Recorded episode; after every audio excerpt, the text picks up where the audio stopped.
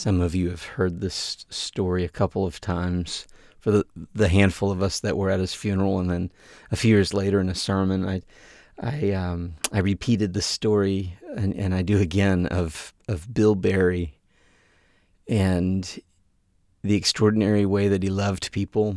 And at his funeral, um, Phil Turner, the pastor of many years now of Pine Street Baptist, a, a sister congregation just down the street from Tabernacle in Richmond, um, at the time was being mentored by this wise old clergyman named Bill Barry and as young Phil, still learning the ropes on how to be senior pastor in a, in a way that people could receive the love of Christ in the most authentic way, he, he followed Bill around and um, together they served.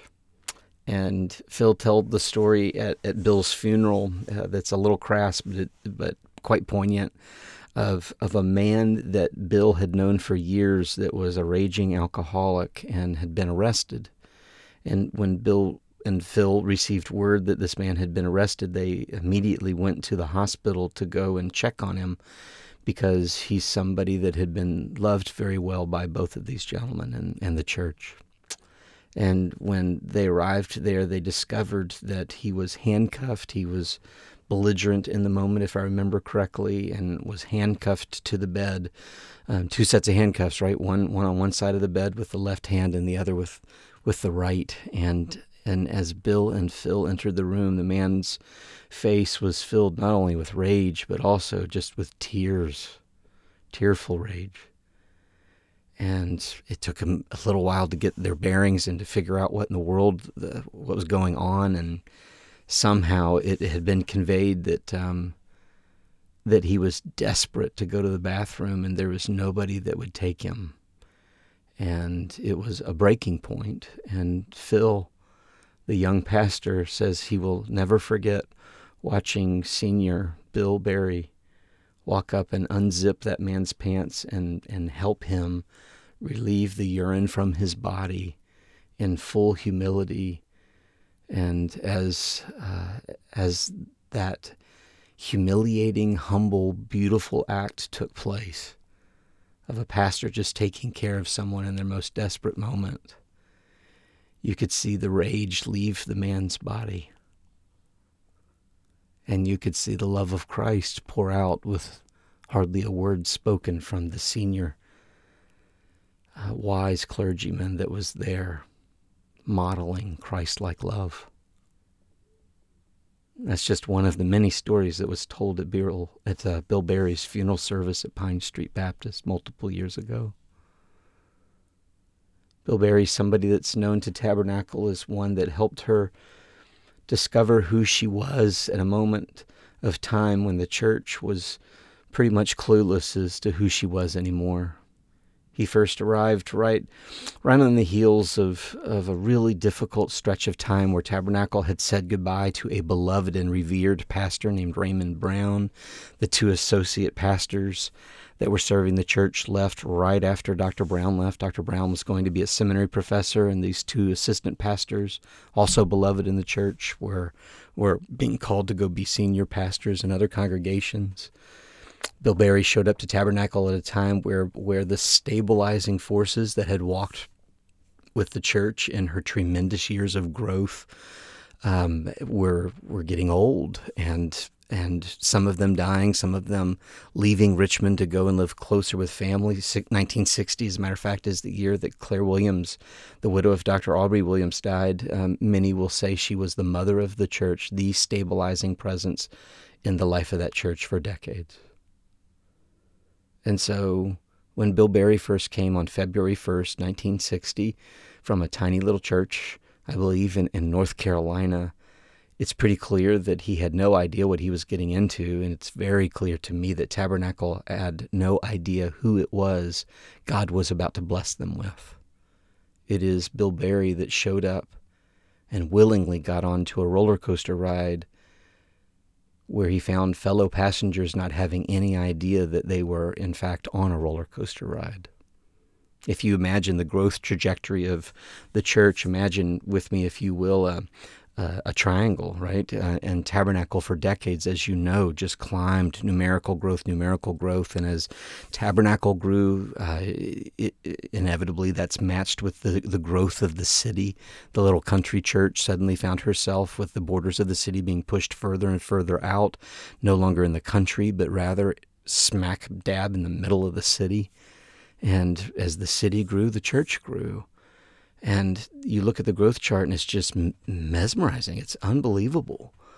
And the thing about that is, is as great as that probably was in that long stretch of period of time, most of the people that, that lingered didn't realize that by choosing not to get out of the pews, they ended up staying on a roller coaster ride, not knowing that they were about to reach that last click. You know that moment when you're on a roller coaster and it goes click, click, click, click, click, click, click, click, and you get right there to the very top and you just get this beautiful perspective and it's amazing.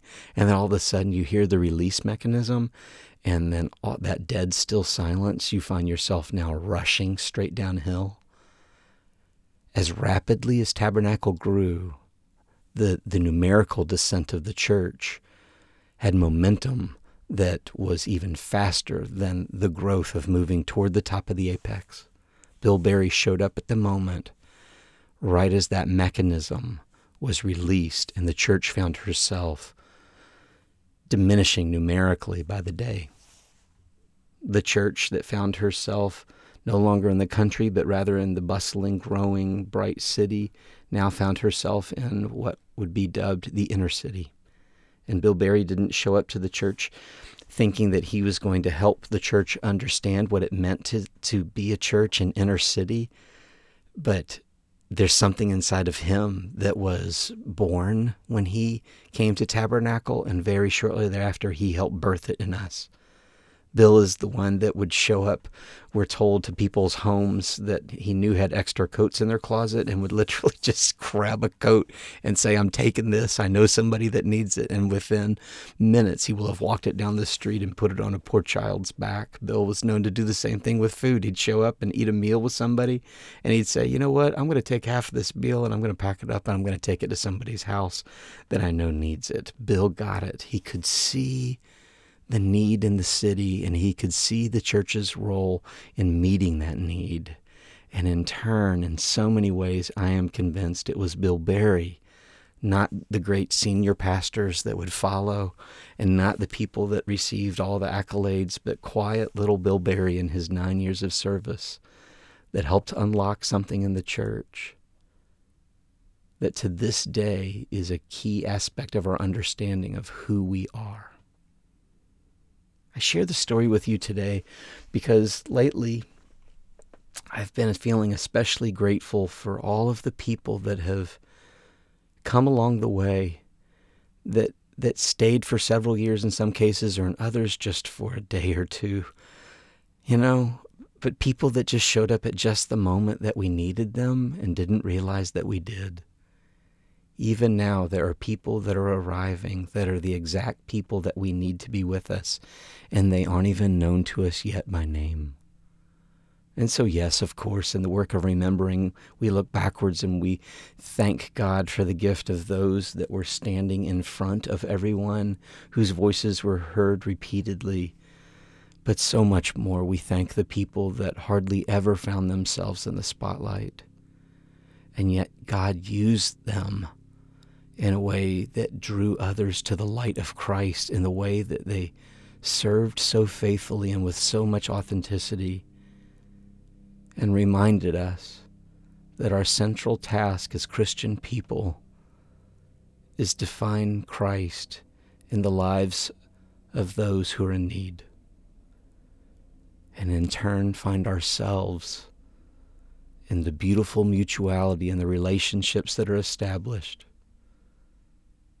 through the gift that is Christ's presence.